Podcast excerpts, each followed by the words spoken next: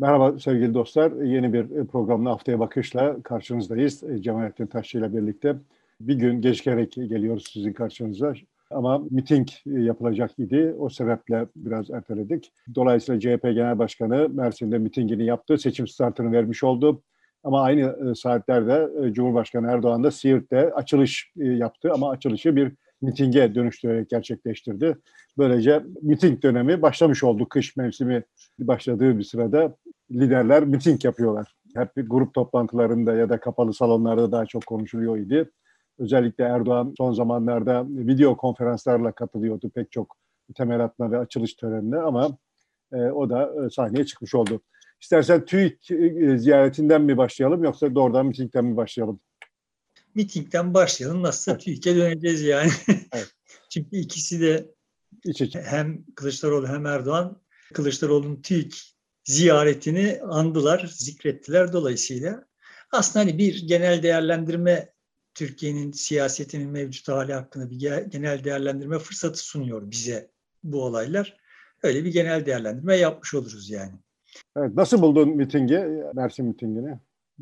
Kabaca şöyle söyleyeyim, iyi yapılmamış ama iyi ki yapılmış bir şey olarak buldum. Yani sonuçta bir ihtimal hani çok alelacele hazırlanması gerektiği için olabilir. Yani CHP teşkilatının da sadece Kılıçdaroğlu'nun performansı değil yani CHP teşkilatının da çok iyi hazırlanmamış olduğu hissi geçti bana. Tabii Mersin'de olmak gerekiyordu yani aslında hani meydanın harareti neydi, şehrin harareti neydi onlar hakkında çok bir malumat olmadan konuşuyorum. Ama televizyon ekranlarından bize geçen dişe dokunur bir heyecan yok idi. Kılıçdaroğlu hakkında, Kılıçdaroğlu'nun e, performansı hakkında ne diyebilirim bilmiyorum. Sonuçta Kılıçdaroğlu'nun kitleleri heyecanlandırabilecek bir adam olmadığını en başından itibaren düşünüyorum ve kitleleri heyecanlandırmaya çalışan bir adam pozisyonuna düşmesinin daha kötü olduğunu düşünüyorum. Burada da iki arada kaldım yani sanki hani çok da böyle bir kitleleri sürükleyecek bir adam rolü oynamaktan uzaklaşmaya çalışıyormuş gibi görünüyor idi. O açıdan bana hani olumlu göründü ama işte Bizim öteki taraf... geçmişimizde aslında 12 e, Eylül'den sonra Özal dönemi başladı. Özal da e, kitleleri e, öncekiler gibi, önceki liderler gibi heyecanlandıran birisi değildi. Demirel Ecevit gibi işte hatta Erbakan ve Alparslan Türkeş gibi. O anlatırdı, izah ederdi tane tane. Sonradan birazcık hani coşku dozunu arttırmaya başladı ama o da kitlelere hitap etmeyen birisiydi. Ama kalabalık topluyordu.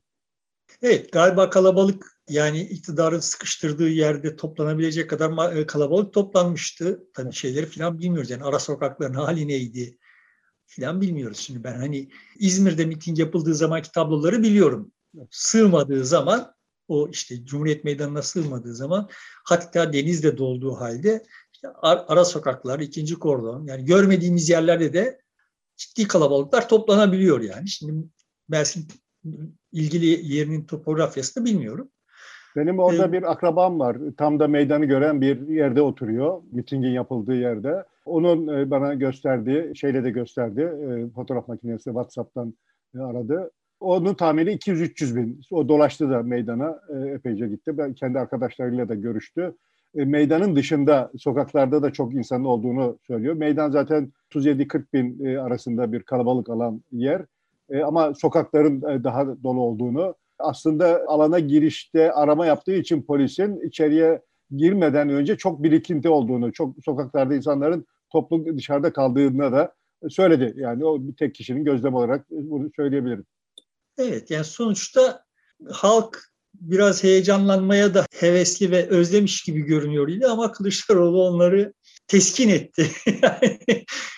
halkın heyecanını teskin etti bu, bu açılardan bakıldığında yani konuşmanın metnin içeriği vesairesi açısından da bakıldığında çok iyi kotarılmamış bir şey ama dediğim gibi hani yapılmış yapılmış olması, kotarılmış olması iyi olan bir şey olduğunu düşünüyorum. Çünkü evet cin şişeden çıktı.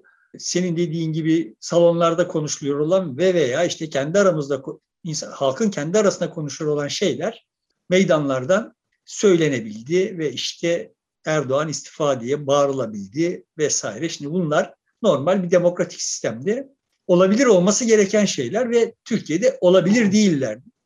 Türkiye'de bir dönemdir resmen hükümeti istifaya davet etmek suç sayılır bir hal aldı.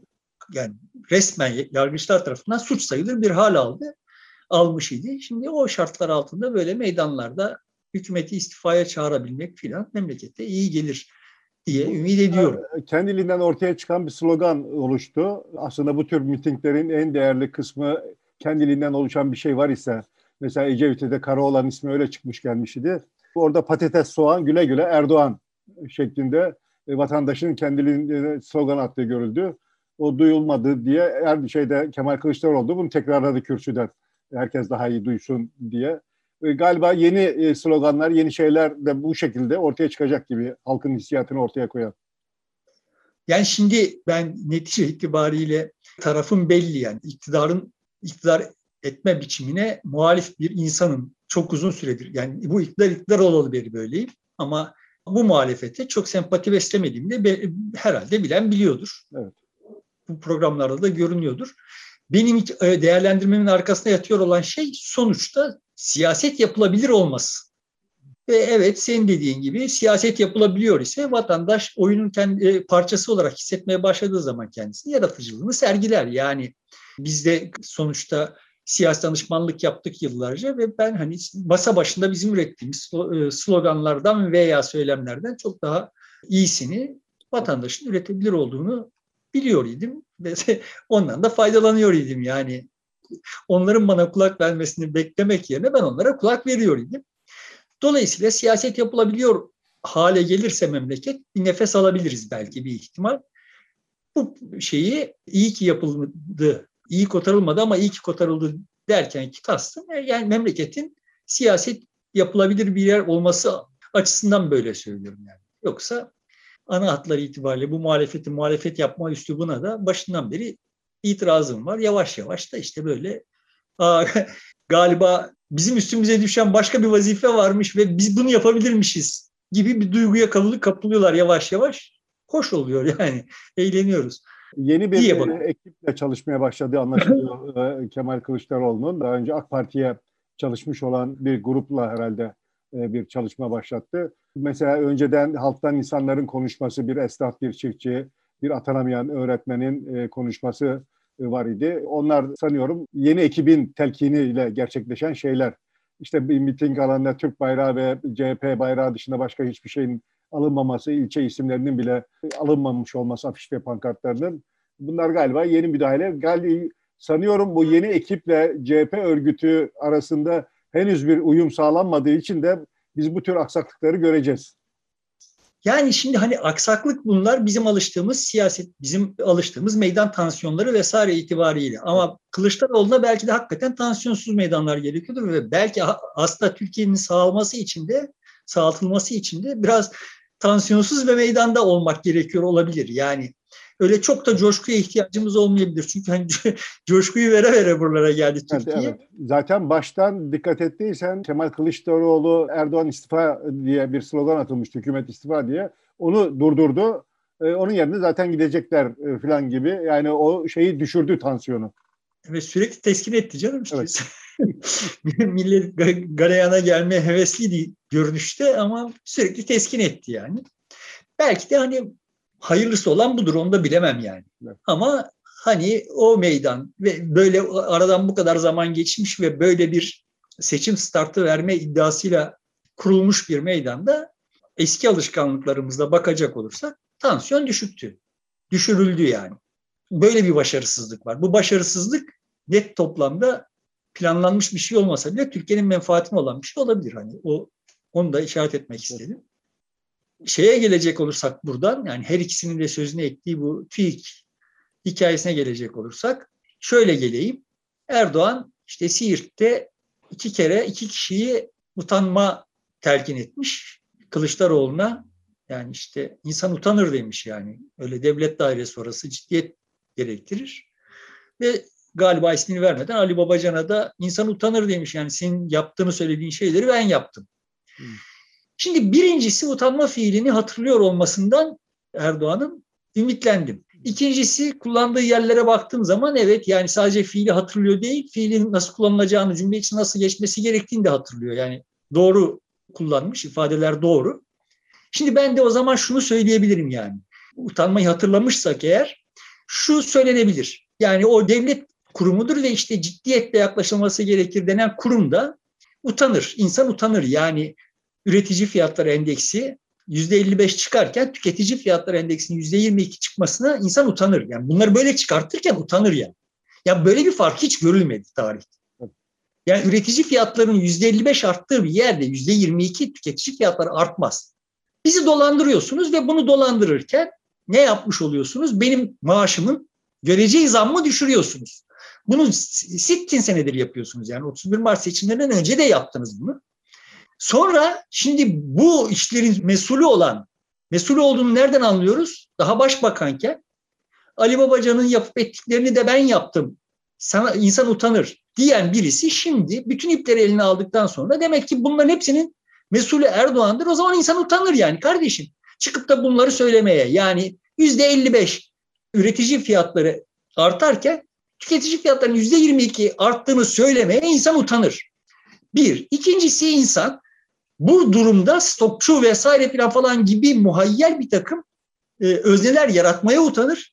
Yani görünüyor yani e, bu rakamlar doğruysa doğru olmadığını biliyoruz da kısmi bir şey bir gerçek bile ihtiva ediyorsa yani eğer üretici fiyatları endeksi tüketici fiyatları endeksinden yüksekse 3 puan bile yüksekse demek ki ortada stokçuluk yok. İnsanlar ürettikleri yani üretimlerine gelen maliyet artışından daha düşük fiyat artışıyla mallarını satıyorlar demektir yani. Yani ortada bariz bir biçimde utanılması gereken üst üste birçok şey var yani. İlaveten daha önce söyledim. Ben Ali Babacan'ın kendisine mal ettiği ekonomi politikasını o dönemde onaylamış değildim. Sonrasında da onayladım, onaylamıyorum, başarı görmüyorum vesaire falan falan. Ve fakat anlaşılan o ki orada Erdoğan başarı olarak görüyor ve başarının Ali Babacan'ın olmadığını, kendisinin olduğunu, Ali Babacan'ın burada benim başarım var demek derken utanması gerektiğini söylüyor. Tamam peki şimdi Erdoğan'ın diliyle konuşalım. O dönem bir başarıydı. Peki ve bu da Erdoğan'ın eseriydi. Tamam buna da tamam. Demek ki dış güçler, stokçular, şunlar bunlar filan falan seninle pek de uğraşmamışlar. Ne olmuş arada? Sen nasıl hatırlamışsın. O dönemler nasıl hatırlamıyordu. Yani Nas var kardeşim sana bana ne oluyor? Düşür o faizi demiyor idi. Ve senin sahiplendiğin bir başarı ortaya sana göre senin sahiplendiğin bir başarı ortaya çıkmış. Sonra şimdi gelmişsin nasıl hatırlamışsın. Biz tepe taklak gidiyoruz. Ve ya başarıya sahipleniyorsan başarısızlığı niye başkasına atıyorsun? Kardeşim insan utanır ya. Utanır insan ya. Yani bugün Başarı tab- varsın. tablonun şeysi de başarıysa senin, başarısızlıksa da senin. Bunu kabul etmen lazım diyorsun ve bu, bunun bir başarısızlık olduğu ortada olduğuna göre bunu nereden anlıyoruz? Hiçbir yerden anlamasak bile milli kurtuluş mücadelesi ekonomide veriyorsak demek ki bir başarısızlık var. Bunu bir kere üstlenmek lazım. Ben burada başarısızlığı yaptım demesi gerekiyor. Bu benim mesul yani zaten kendisinin mesuliyeti de yani verin kardeşinize Cumhurbaşkanlığını görün demiş idi. Gördük. Yani şimdi bu zaten ortada bir başarısızlık var. Ve işte başarısızlık nereden de belli. Diyelim ki diyelim ki şeylerin ölçümleri doğru. Yani diyelim bize söylediği yalanlar diyelim ki doğru. Ya kardeşim yüzde 55 üretici fiyatları endeksi bile çok yüksek kardeşim yani. Yani senin yönettiğin ülkede üretici fiyatları yüzde 55 artıyorsa şimdi bana şunu söyleyemezsin yani her yerde artıyor. Her yerde artıyor da yüzde 4 artıyor ya. Yani yüzde bir iken yüzde dört olmuş. Seninki de hani olsun yüzde altı iken yüzde yirmi olsun yani. Hadi Diyelim ki filan yani. Yüzde 55 neyin nesidir ya? Nasıl bir şey bu? Sen nasıl yönetmişsin memleketi yani? İnsan utanır ya. Neyse. Sonuçta görünen tablo ama ana hatları itibariyle senin işaret ettiğin gibi herkes bir biçimde seçim havasına girmiş durumda. Ve işte bir yerlerden paralar gelecek de bu paralarla işte bak gördünüz mü işte biz düzeltiriz demiştik düzelttik filan deyip seçimi baharda yapacaklar filan diyenler de var. Buna hazırlanıyor AKP filan diyenler de var. Buna dair her işareti buna göre okuyanlar da var. Yani aynı noktada yani Erdoğan seçim yapmak istemez. seçim yapmak zorunda kalacak evet. ve seçim yapılacak diye düşünüyorum. Bir seçim yapılacaksa yani başımıza daha büyük bir musibet getirilmeyecekse bir seçim yapılacak. Ertelenemeyecek diye düşünüyorum. Kış geçtikten sonra seçim ertelenemeyecek diye düşünüyorum. Türkiye'nin tansiyonunun seyrine bakarak yani sonuçta Türkiye daha önce seçime gidebilirdi. Niye gitmedi? Çünkü muhalefet pısırıktı ve memlekette bir korku iklimi hakim. Şimdi görünen o ki korku duvarı aşıldı. Tablo böyle görünüyor yani. Evet. Bu TÜİK ziyaretini istersen biraz daha değerlendirebiliriz. Niye gitti diye. Cumhurbaşkanı Erdoğan'ın insan randevu almadığı yere gitmez, utanma duygusu olur filan değerlendirmesi de var. Yani ben yıllardır Ankara'da Denizli'den gelen, işte Hacı Peyam'dan gelen bir sürü iş talebi olurdu ve bürokrasiye öğrencilik yıllarımdan beri giderdim. 12 Eylül öncesinde gittim. 12 Eylül şartlarında da gittim. Hiçbir kapı hiçbir zaman kapanmadı. Ne zaman gitse hiçbirinden de randevu almadım doğal olarak. Kimden randevu alacağım? Bir şey gidiyordum. Yönlendiriyorlardı beni. Şuraya git, buraya git, şunu takip et. Hemen hemen bütün devlet kurumlarında gittim. Hiçbir zaman kapı kapanmadı hiçbir şart altında. Şimdi kapının kapanmış olması bence bir utanç durumu. Yani devlet adına, o kurum adına bir utanç e, noktası. İnsan utanır yani değil mi? Tabii insan Diyelim ki kurum başkanı görüşmek istemiyor. Tamam o zaman ilgili bir sıra. Siz ne almaya geldiniz? Fiyat tamam. O araştırmayı yapan birim kim ise sorumlusu oradan bir uzmanla en azından onunla madem kendisi yukarıda görüşmek istemiyor buyurun der. Kaldı ki yani kendi sitesinde de gelin bilgi alın açıktır diye ifade ettiğine göre herkes her zaman gidip bilgi de alabilir. Zaten öyle olması gerekiyor. Devletin kapısı hiçbir zaman hiçbir vatandaşa kapanmaz. Hele hele milletvekiline, hele hele ana muhalefet genel başkanına kapanmaz. Bu eğer kapanır ise e, bu artık bir diktatörlük şeysidir. Yani ben diktatörlük bir yönetimi şeyini diğerlerinin anlattığı gibi o bildiğimiz şeyler üzerinden değil, sadece bunun üzerinden de bakarak sonuçlandırırım. Eğer devletin kapısı bana kapanıyorsa, Kılıçdaroğlu kapandıysa, CHP Genel Başkanı'na kapandıysa, ana muhalefetlerine kapandıysa bana hayır hayır kapanır. Demek ki burada bir diktatörlük var demektir. Bu, bir, bir problem var yani. Bunun bu şekilde değerlendirilmesi bence geldiğimiz nokta açısından e, her şeyin ötesinde bir başka bir fecaat gibi geliyor. Evet.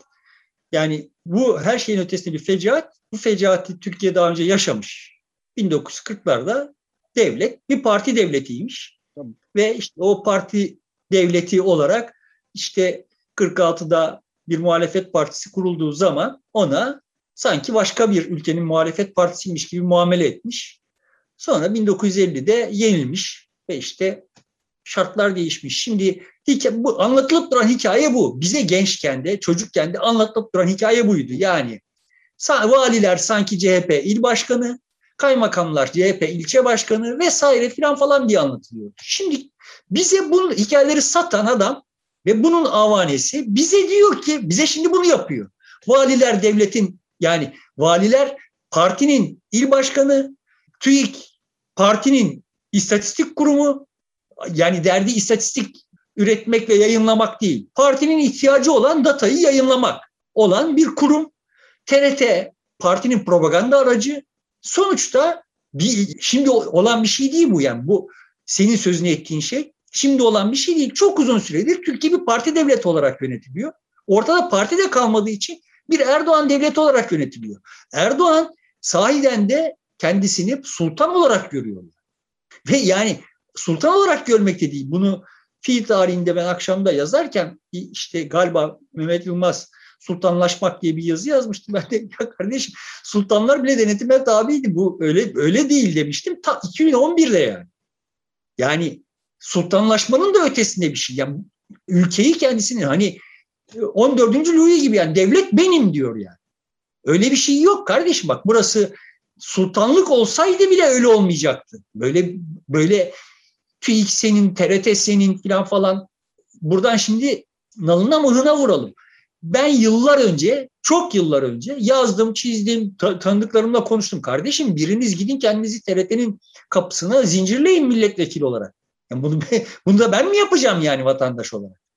Bunlar yapılmış olsaydı devlet bu kadar partinin malı haline, Erdoğan'ın malı haline getirilmeden yapılmış olsaydı yani bürokratlar ta o tarihlerde eğer uyarılmış olsaydı vesaire falan iş bu kadar çürümemiş olsaydı korku iklimi bu kadar toplumun üstüne binmemiş olacaktı ve evet şimdi biz bu duruma gelmemiş olacaktık. Bütün bunların yapılmamış olmasının yani muhalefetin muhalefetlik görevi yapmamış olmasının o meydanı boş bırakmasının sonucu yani kendi kalesinin önüne toplanıp 10 kişiyle duvar örmeye çalışırken bütün sahayı Erdoğan'a bıraktığı için Erdoğan da elini kolunu sallaya sallaya her yeri doldurdu yani.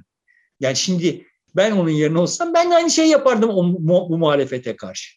Şimdi şimdi fiil tane yapmış olması gereken işleri yapıyor. Yani demeye çalıştığım şey şu. Evet TÜİK'in yaptığı şey yapılmaması gereken bir şey ama yapılır. Yani yapılmasını bizi şaşırtıyor mu şaşırtmıyor. Bekliyor muyuz? Yani ben şimdi Merkez Bankası'ndan sonra işte bir bir yere gidecekse orada böyle Merkez Bankası'ndaki gibi olmayacak olduğunu olayı tahmin edebiliyordum. Ve bunun üzerinden bu masalların anlatılacağını da işte devlet dairesini işte ciddiyet ister falan falan gibi. Kardeşim devlet dairesi ciddiyet ister. Sadece devlet dairesi kendisi ciddi davransa sen de bir ciddi davran ya. Bir ciddi davran. Şimdi bana diyorsun ki bir yandan Çin böyle büyüdü. Biz de böyle büyüyeceğiz. Bir 6 ay dişinizi sıkacaksınız. Sonra yani Çin nasıl büyüdü? Bize önerilen şey ne? Benim gelirim düşecek emeğim ucuzlayacak. Söylediğin şey bu. Sonra çıkıyorsun diyorsun ki asgari ücrete şöyle bir zam yapacağız. Bu ne periz bu ne lahana turşusu. Yani şimdi ya bizi aptal yerine koyma. Yani hiçbirimiz senden daha aptal değiliz ki. Herkes senin zeka seviyesi 3 aşağı 5 yukarı aynı yani. E bir dur bakalım yani şimdi burada diyorsun ki ben seni ucuzlatacağım. Bu bir politika benim tercihim. Aslında böyle olmadığını biliyoruz. Ayrı ama sen şimdi bana aynı cümlenin içinde aynı konuşmanın içinde diyorsun ki seni ucuzlatacağım ama bak bu sayede işte memleket filan falan bir şeyler tamam peki hadi. E sonra diyorsun ki bana asgari ücreti şuraya yükselteceğim. Yani şimdi ne oldu? Asgari ücreti yükselttiğin zaman oraya beni ucuzlatmaktan vazgeçmişsin. O zaman Çin olmaktan vazgeçmişsin. Ya şimdi üç cümle önce söylediğin ne oldu? Yani kaldı ki hani tekrar aynı şeyleri tekrarlamayacağım. Bu, beni ucuzlatmakla zaten bu işler olmazı ve vesaire falan falan da yani Çin ol, e, olunamayacağını falan da sonuçta şimdi bu asgari ücret tartışmasında yani iktidarda muhalefette böyle harlayıp duruyor. Kardeşim yükselttiniz asgari ücreti. Devlette çalışan asgari ücretlerin asgari ücretleri yükseldi. Peki özel sektörde çalışanların ne olacak? Ne olacak yani? Gö- göçmen işçiler var onlar çalışacak. Suriye'den, Afganistan'dan gelen kaçak olarak. E, yani evet yani iş iş veren asgari ücret ya şöyle yapacak asgari ücretten gösterecek ama asgari ücret yani orada bir kural dışı iş yapılacak ya da e, fiilen, yap, fi, fiilen yapılıyor zaten bunlar. Tabii yapılıyor canım. işte art- örnekler var. E neyin hikayesini anlatıyorsunuz bize ya? Ya biz bir gerçekliğin içinde yaşıyoruz kardeşim. Bak yani Türkiye hali hazırda asgari ücretin, mevcut asgari ücretin zaten uygulanamıyor olduğu ve uygulanması için yapılan presin de işsizliğe yol açtığı bir ülke kardeş. Ben şunu demiyorum yani daha ucuza yani işçinin emeğinin böyle fütursuzca sömürülmesi vesaire filan falan serbest olsun mi? Ama bunun asgari ücreti yükseltmekle önlenemeyecek olduğunu ben bile biliyorum yani. Ya siz bunu bilmiyorsanız niye biriniz Cumhurbaşkanı biriniz ana muhalefet partisi başkanısınız? Neyin asgari ücret? Ben sana garanti veririm bu asgari ücret lafı her çıktığında her gece kabus görüyorlar bir yıl asgari ücreti vardır ya. Yükselecek beni ben işsiz kalacağım diye. Ama şimdi geliyor böyle hikaye bir düğme bir yere düğümlüyorlar. Ondan sonra bana bu masalları anlatıyorlar. Kardeşim beni ucuzlattınız dövizi bilmem zıplatarak liranın değerini şimdi Edirne cıvıl cıvıl işte Bulgar kaynıyor. Neden yani adamın levası benim Türk lirası karşısında bir yıl içinde beş katı değer kazanmış. Yani işte iki katı değer kazanmış yani. Ya adam aynı emekle gelip benim iki katı fiyata aldığım şeyi benim yarı fiyatıma alıyor yani. Bir Bulgar'ın standardı benim iki katıma çıkmış. Para budur yani şimdi. Senin parayı düşürdüğün zaman ya, yaptığın iş bu. Asgari ücretle falan telafi edilebilir bir şeyler söz etmiyoruz ki. Memlekette asgari ücretli olmayan da yığınla insan var. Şimdi bana emekliye vereceğin zammı şeye bağlıyorsun. TÜİK'in ilan ettiği enflasyona e, bağlıyorsun. enflasyona bağlıyorsun. Orada yalan söylüyorsun. Ama tekrar aynı noktaya dönüyoruz. Hadi orada yalan söylemedim ve bana da hakikaten enflasyon oranında zam verdi. E o zaman beni ucuzlatmamış oldun. O zaman Çin olamayacaksın. Yani hikayeyi neresinden tutsan elinde kalacak ve bu kadar ciddiyetsiz adamlar birbirlerini ciddiyete davet ederek karşılıklı memlekete vaziyet ediyorlar. Ya, ya bu bu hakikaten ciddi bir çaresizlik ya. O yüzden Çin, siyaset... Çin, meselesinde herhalde artık yapay zeka robotlar girdiği için Çin makine üretimiyle zaten senin iş gücünden daha maliyetsiz makineyi devreye sokabilir. Gelir sen burada pazara yakınım dediğinde, burada üreteceğim dediğinde o da Arnavutluk'ta gelir fabrikasını kurar. Bulgaristan'da kurar. Senden daha yakın hale gelir Avrupa pazarına da. Yani orada da çok öyle elimizin avantajlı olduğunu zannetmiyorum zaten. Hayır zaten öyle bir avantaj yok. Daha önce ben Medyaskop'taki programda söyledim ya biz zaten çok ucuzuz yani. Ve bu son liranın düşüşüyle olağanüstü ucuzladık. Ama mesele sadece ücret, işçi ücreti değil ki. Sonuçta evet hala makinelerin de yapabileceği işleri insanlara yaptırıyor.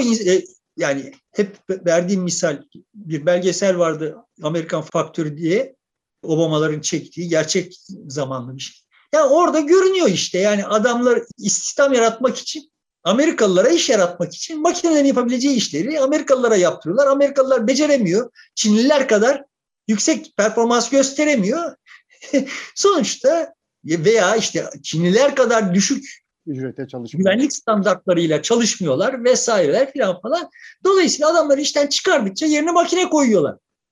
Yani o o teknoloji var. O fabrikayı senin dediğin gibi Amerika'nın göbeğinde sıfır istihdamla çalıştırma imkanı zaten var ama tercih edilmiyor. Neden? Çünkü bütün dünyada hala emeğe endekslenmiş olduğu için bölüşüm bütün dünya hükümetleri hepimizi ahmak yerine koyuyor, makine yerine koyuyor yani.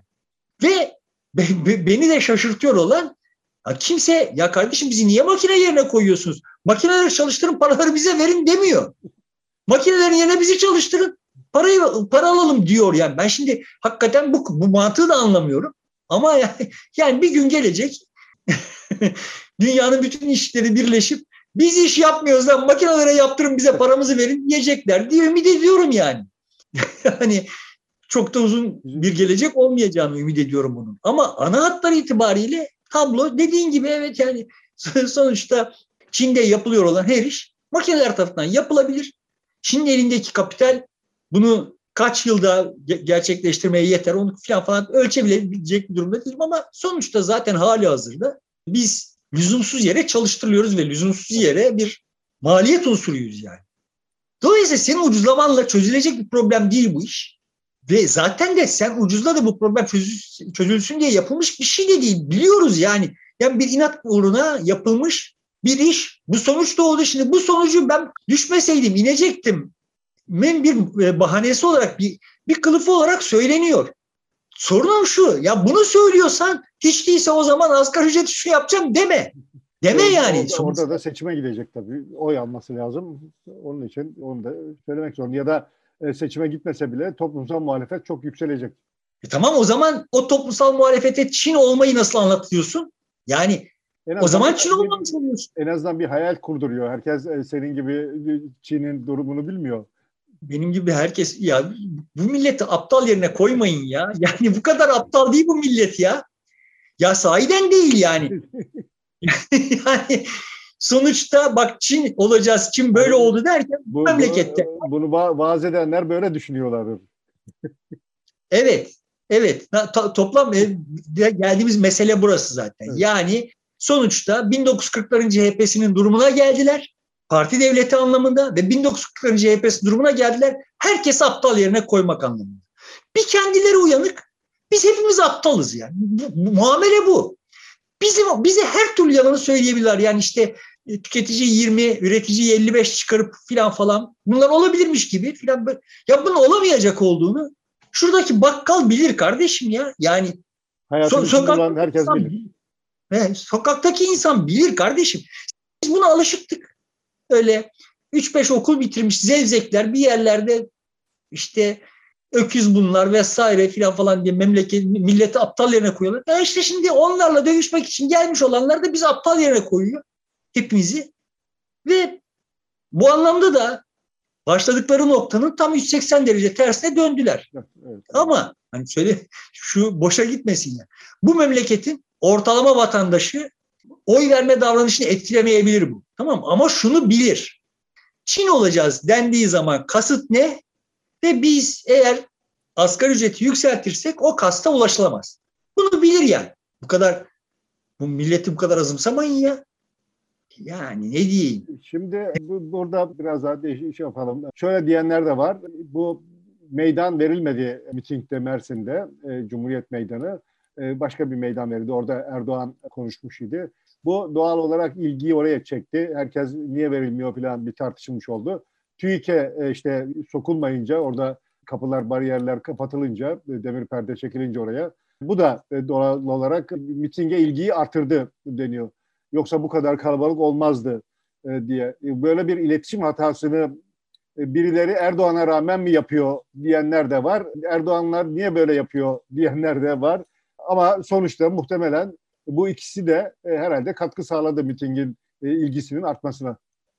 Yani sağlamıştır. Şöyle sağlamıştır. Yani sonuçta TÜİK'in kapısından çevrildiği zaman senin güzelce özetlediğin gibi yani bu devlet kardeşim ya böyle yakışmaz diye bir duygu geçmiştir birçok insan içinden ve buradan bir mağduriyet Kılıçdaroğlu'na yönelik bir mağduriyet çıkmıştır ve insanın fıtratında mağdur olanın yanında olma ya bebekler üzerinde yapılan deneyler bunları gösteriyor yani. İnsanın tabiatında var böyle bir şey ve evet yani sonuçta bunları arttırmış olabilir ama zaten bunlara ihtiyaç yoktu. Yani Türkiye bir kapı açmaya çalışıyor. Türkiye siyasetine kavuşmaya çalışıyor. Yani Türkiye çok uzun süredir siyasetsizdi. Sen beni biliyorsun ben belki 15 yıldır siyaset üretmek, siyaset üretmek, siyaset üretilmiyor falan falan lafları ediyorum ve birçok kişiye bunu anlatamıyordum yani. CHP'li ve AKP'li vekillerle konuşurken falan falan ya işte tamam bak işte orada meclis var işte e, şurada soru önergesi veriliyor burada işte şu demeç veriliyor falan. Ya yani siyaset üretmenin böyle bir şey olmadığını sonuçta toplumun kendisini oyunun bir paydaşı olarak hissetmesini sağlamak üzere yapılan yapılan şeyler olduğunu filan anlatmaya çalışıyordum. Şimdi son zamanlarda görüyorum ki birçok kişi siyaset üretmek, üretilmiyor Türkiye'de siyaset. Bir an falan lafları ediyor. Oh yani bir yere doğru geliyoruz. Biraz gecikmeli olarak evet. Dolayısıyla çarklar geliyoruz yani. Türkiye'de siyaset üretilmiyor ve bunun acısını toplum hissediyor. Yani çünkü siyaset üretilmesi demek toplumun Aa evet tamam şurada efendim işte biz Çin olacaksak buna da ben karar verdim. Bu kararın verilmesine de benim katkım var bu tercihi ben yaptım. Beş yıl ceza eza çekerim ama sonra filan ya da işte Doğu Akdeniz'de şu badireyi göze almışsak onu ben, ben de aldım filan diye hissetmesini e, e, hissetmeyi sağlamak istiyor vatandaş. Yani bunlar kendisinin dokunamadığı yerlerde kendisinin kendi kendilerini milletin vekilliğini adamış olanların atamış olanların faaliyetlerinden ibaret olmadığını siyaset kendisinin de kendisine de sorulması, kendisinin de konuşması vesaire olduğunu toplum biliyor ve konuşamıyordu. Konuşul, konuşulamıyordu yani Türkiye'de vatandaş reaksiyonunu gösteremiyordu, alkışını alkışlayamıyordu vesaire.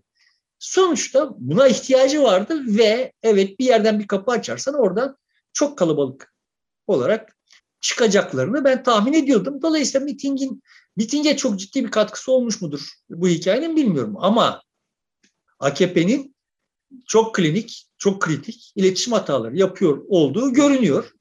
Ama en azından yani, e, Kemal Kılıçdaroğlu'nun gündemi bir kez daha belirlemesine imkan sağlamış oldu TÜİK meselesi. E, Cumhurbaşkanı da ona cevap verme ihtiyacı duydu. Oysa ilk defa medyanın öbür kısmı e, Kılıçdaroğlu'nun bu girişimini haber yapmamış idi.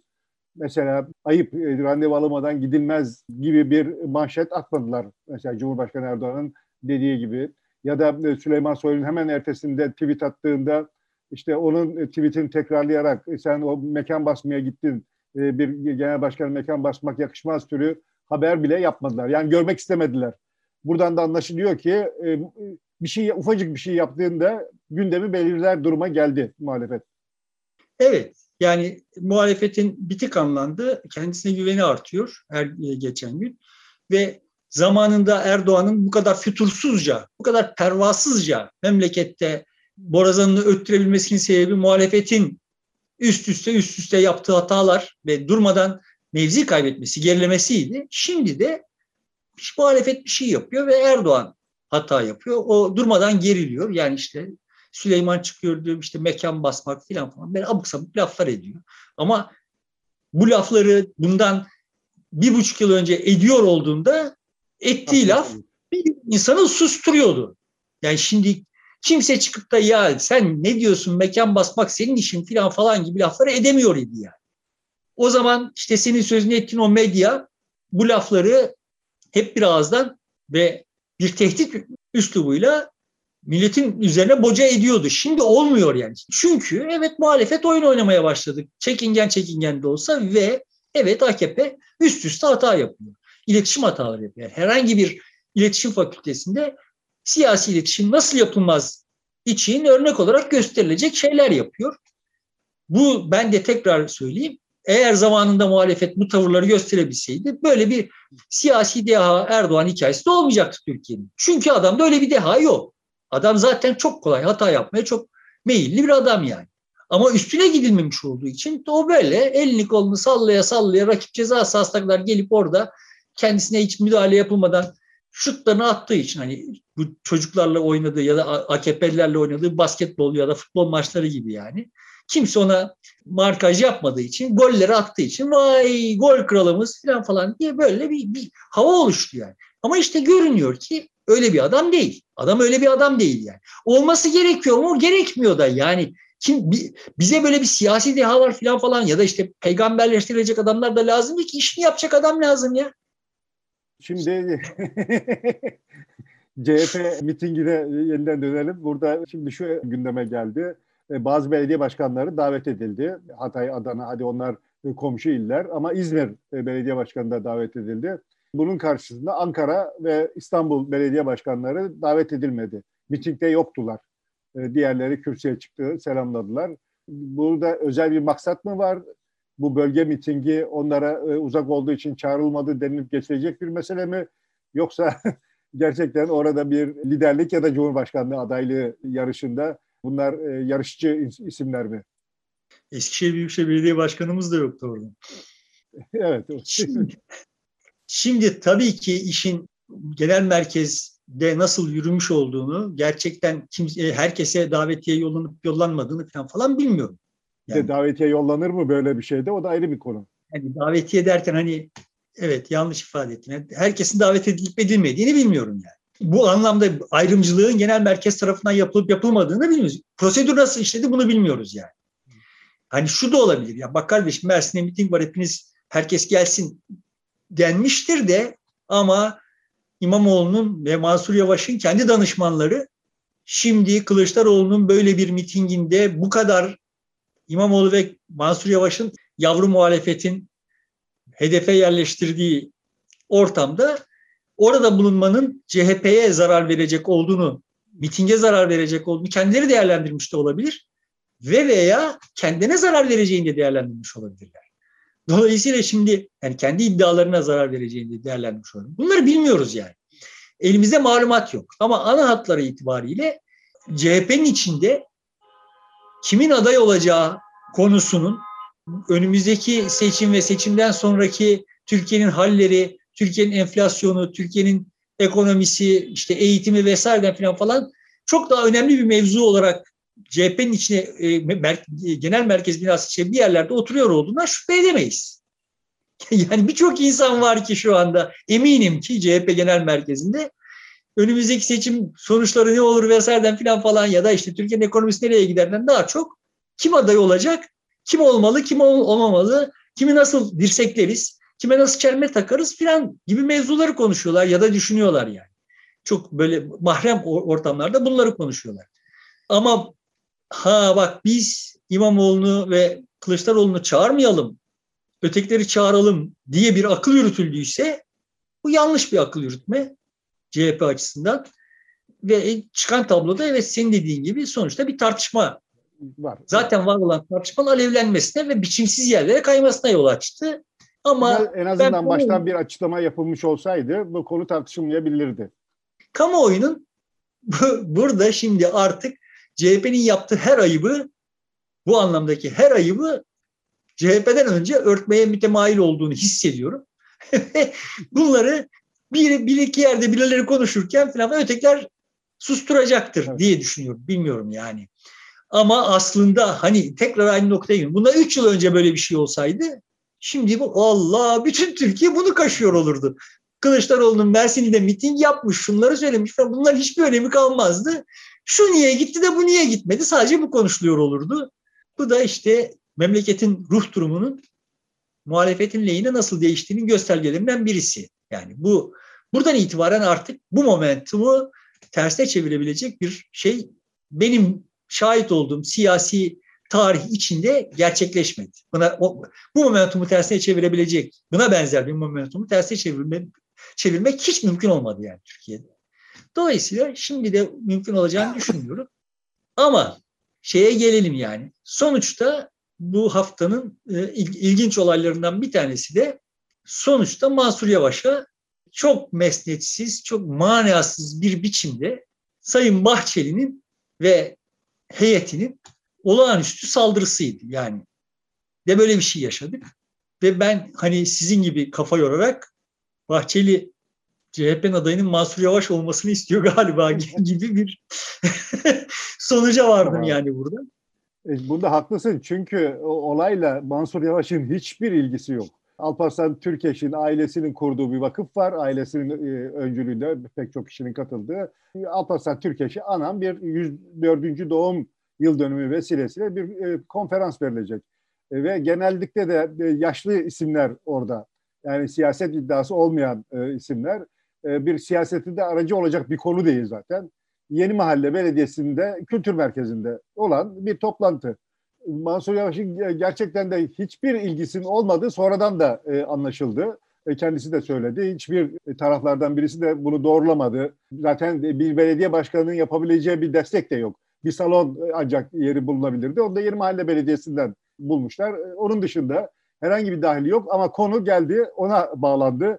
E, Mansur Yavaş bunun arkasından çıkabilir. Bak ülkücünün nefesi onun arkasında diyerek bence onun gündeme taşınması sağlanmış oldu.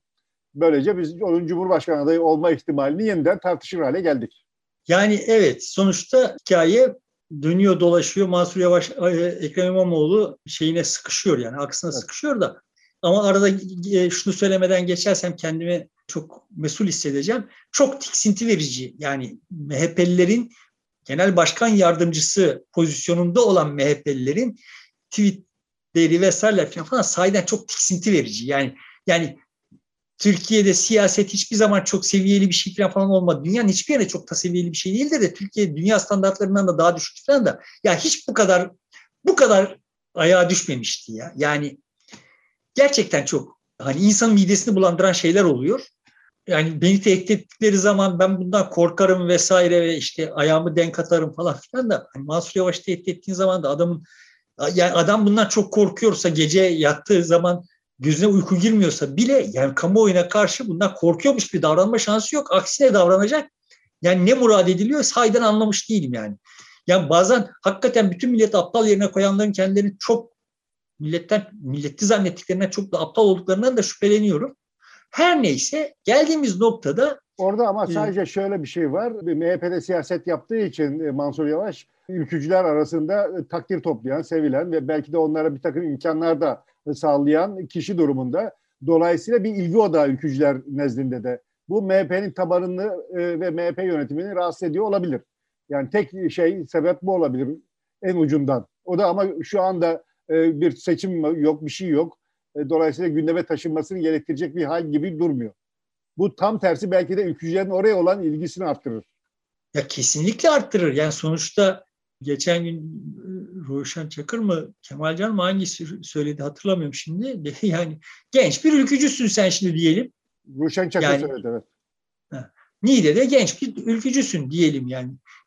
Kendine bir siyasi kariyer yani uzun vadede siyasetin içine yer almak istiyor olasın yani. Sonuçta kendi kariyerini Bahçeli'ye mi e, teellersin, Meral Akşener'e mi teellersin, Mansur Yavaş'a mı teellersin yani. Yani sonuçta genç bir ülkücü için gelecek vaadi, en çok gelecek vaadi veriyor olan yer adres Mansur Yavaş öyle görünüyor yani.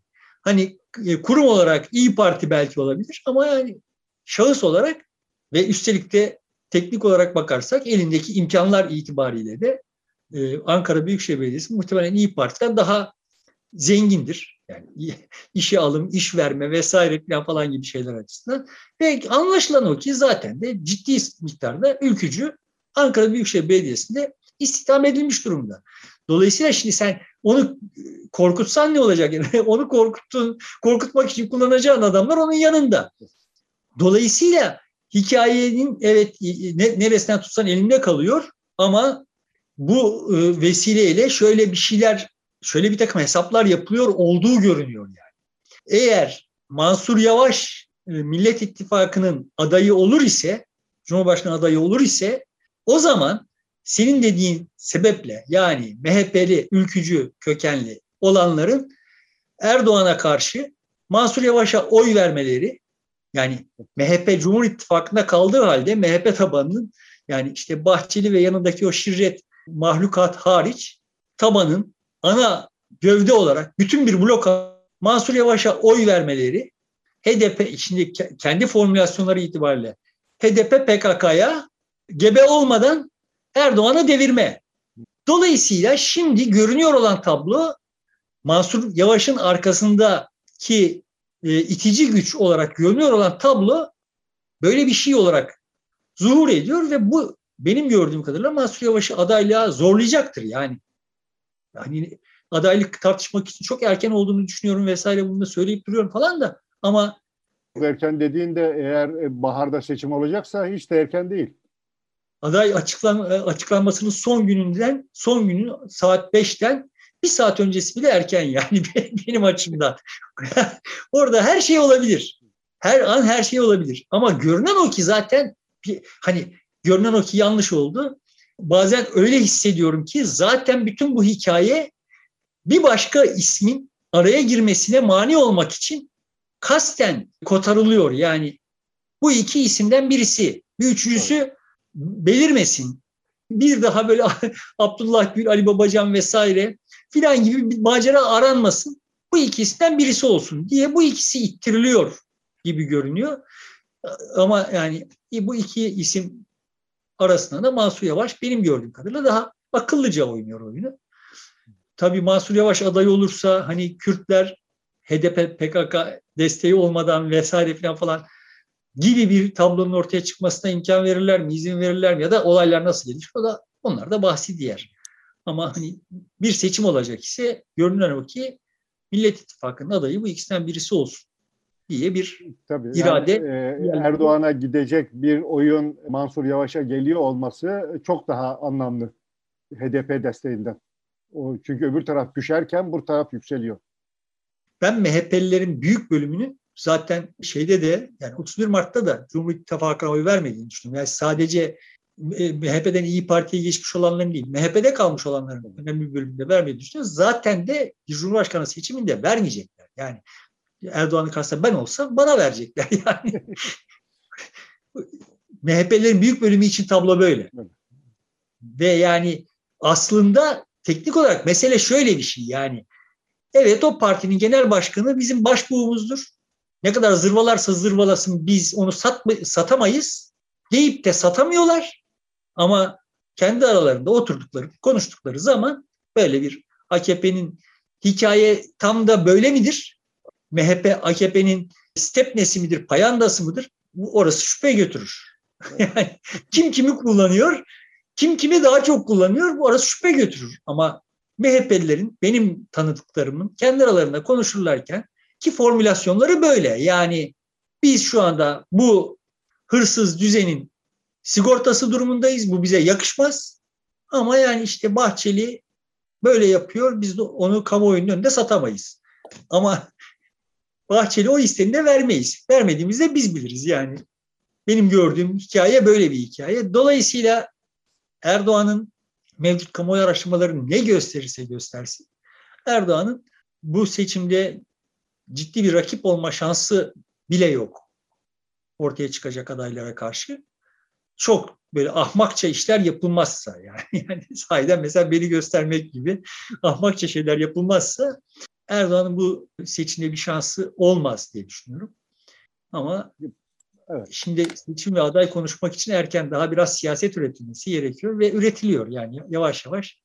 Şunu rahatça görebiliyoruz ki Türkiye'de yeni bir dönem başladı. Bu da siyasetin gündeme geldiği ve seçimlerin artık her an e, olabilir ihtimalinin havada durduğu bir döneme girdik. İşte siyasi güçler meydanlara çıkmaya başladılar. Meydanlarda da bir nabız yoklanıyor. E, vatandaşın eğilimi nedir ne değildir bu belli ölçüde biraz test ediliyor muhtemelen.